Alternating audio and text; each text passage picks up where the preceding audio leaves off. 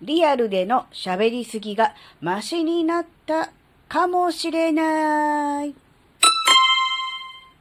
あずききなこがなんか喋るってよ。この番組は子供の頃から周りとの違いに違和感を持っていたあずきなが自分の生きづらさを解消するために日々考えていることをシェアする番組です。こんにちは、あずきなです。なかなかね、えー人と会ってお話をする機会が減ってしまいました。ね、皆さんももしかしたらそうかもしれませんし、最近はね、えーだいぶぼちぼち人と会っておしゃべりをしたり、ね、会食をするっていうことも増えてきたのかもしれませんが、えー、あずきのはですね、まあ、もともと友達が少ないということもありまして、なかなかね、人と会って、えー直接ね、会ってお話をするっていう機会がね、めっきり、まあ、少なくなったというかね、えーまあ、ほぼない時期もありました。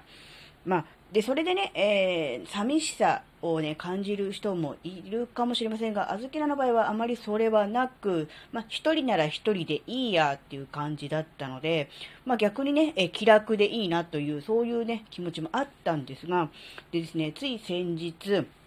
まあ、久しぶり、本当に半年とか、もうそのぐらいぶりかな、うん、人に会ってね、え直接会って話をするという機会がちょこっとだけあったわけですが、えー、あずきなはどうしても、うん、喋りたいことがあると、うん、席を切ったように喋り出し、周りの人の、なんだろう、雰囲気とか、そういう思いとかをちょこっとね、うん、考えられずにね、自分の言いたいことだけ喋るという、そういう、えー癖というか、そういう傾向がある人です。なので、まあ、それは良くないなっていうのは自覚してるんですが、やっぱりどうしても、うん、喋りすぎてしまうっていうのがあるんですけども、その喋りすぎが、ちょっと抑えられたかもしれないと思えることがありました。うん。まあ、それはね、あずきながそう思ってるだけなので、周りの人から見れば相変わらずよく喋んな、この人は変わってないなって思われたかもしれませんが、あずきな的にはね、まあ、個人の感想ですが、ね、うん、5割ぐらい減らせたのではないかと、ね、そういう思いをしております。で、なぜ、えー喋りすぎ、ね、席を切ったように喋って止まらなくなるというマシンガントークが収まったのかというと、やはりそれは毎日こうやって音声配信をして自分の言いたいこと、喋りたいことを喋っているからではないかって思ったんですね。うんどうしても自分の頭の中にあることをえーアウトプットしたいっていう、まあ、欲求というか気持ちは誰にでもあると思うんですが、それを、えーなんだろうな、聞いてもらえる人っていうのが、ある程度いっぱいこう周りにいれば、一人一人の、なんだろう、その話を聞いてもらう加減は減りますよね。ただ、あずきなみたいに友達少ない、知り合い少ないってなると、一人に対する荷重がすごく重いんですよ。わかります？わかりますよね。そういうことなんですよ。なので、うーん、なんだろうな、分散して、いろんな人が、知り合いが、友達がいれば分散できるにもかかわらず、それが少ないから、えー、1人とか2人とか少人数にその負荷がかかってしまう。で、しかも、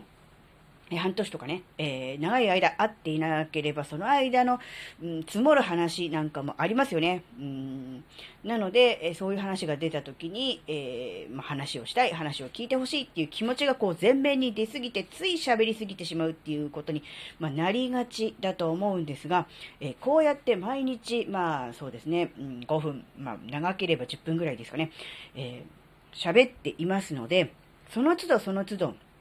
なんでしょう、ガス抜きっていうとちょっと違うかもしれませんけども、うん、なんだろう、喋るっていうこと、えー話を聞いてもらうっていうことに関する、うん、欲求とか、そういうものに対しては、えー解消できているわけですよ。うん。まあ、リアクションがね、あるわけでもないし、直接目の前にいる人と会話をしているわけじゃないから、うんと、全く同じとは言いません。けれども、自分の中で話したいとか、聞いてもらいたいとか、こう、表現したいっていう、そういう思いみたいなものは、それである程度は満たされてるんじゃないかなって思ったんですね。なので、今回ね、久しぶりに会ったお友達にも、えマシンガントークをで、まあ、ぶつけるということは、えほぼなかったのではないかなと思っております。なので、そうですね、あの、あずきなのように、ついね、あの、自分のね、えー、得意分野、あるいはなんだろうな、喋りたいことが出て出てきた時はもうね、周りの人を押しのけて、もう自分ので喋りたいだけ喋っちゃうよっていう、そういう特徴のある方、もしいらっしゃいましたら、ぜひね、あの、音声配信やってもらいたいなって思うんですよね。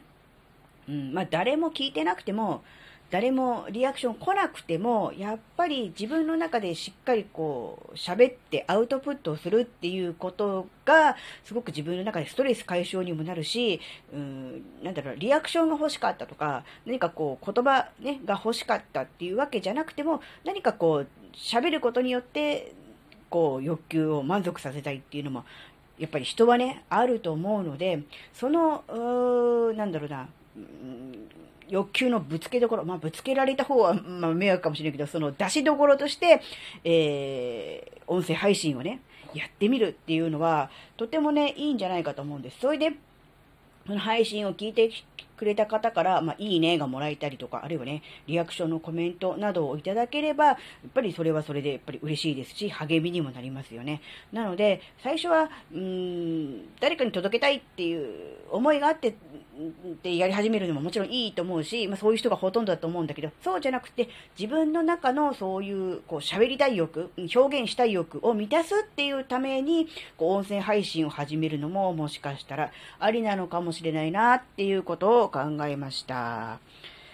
はい。今回のお話があなたの生きづらさ解消のヒントになればとっても嬉しいです。ここまでお聴きくださりありがとうございました。それではまた次回お会いしましょう。バイバーイ。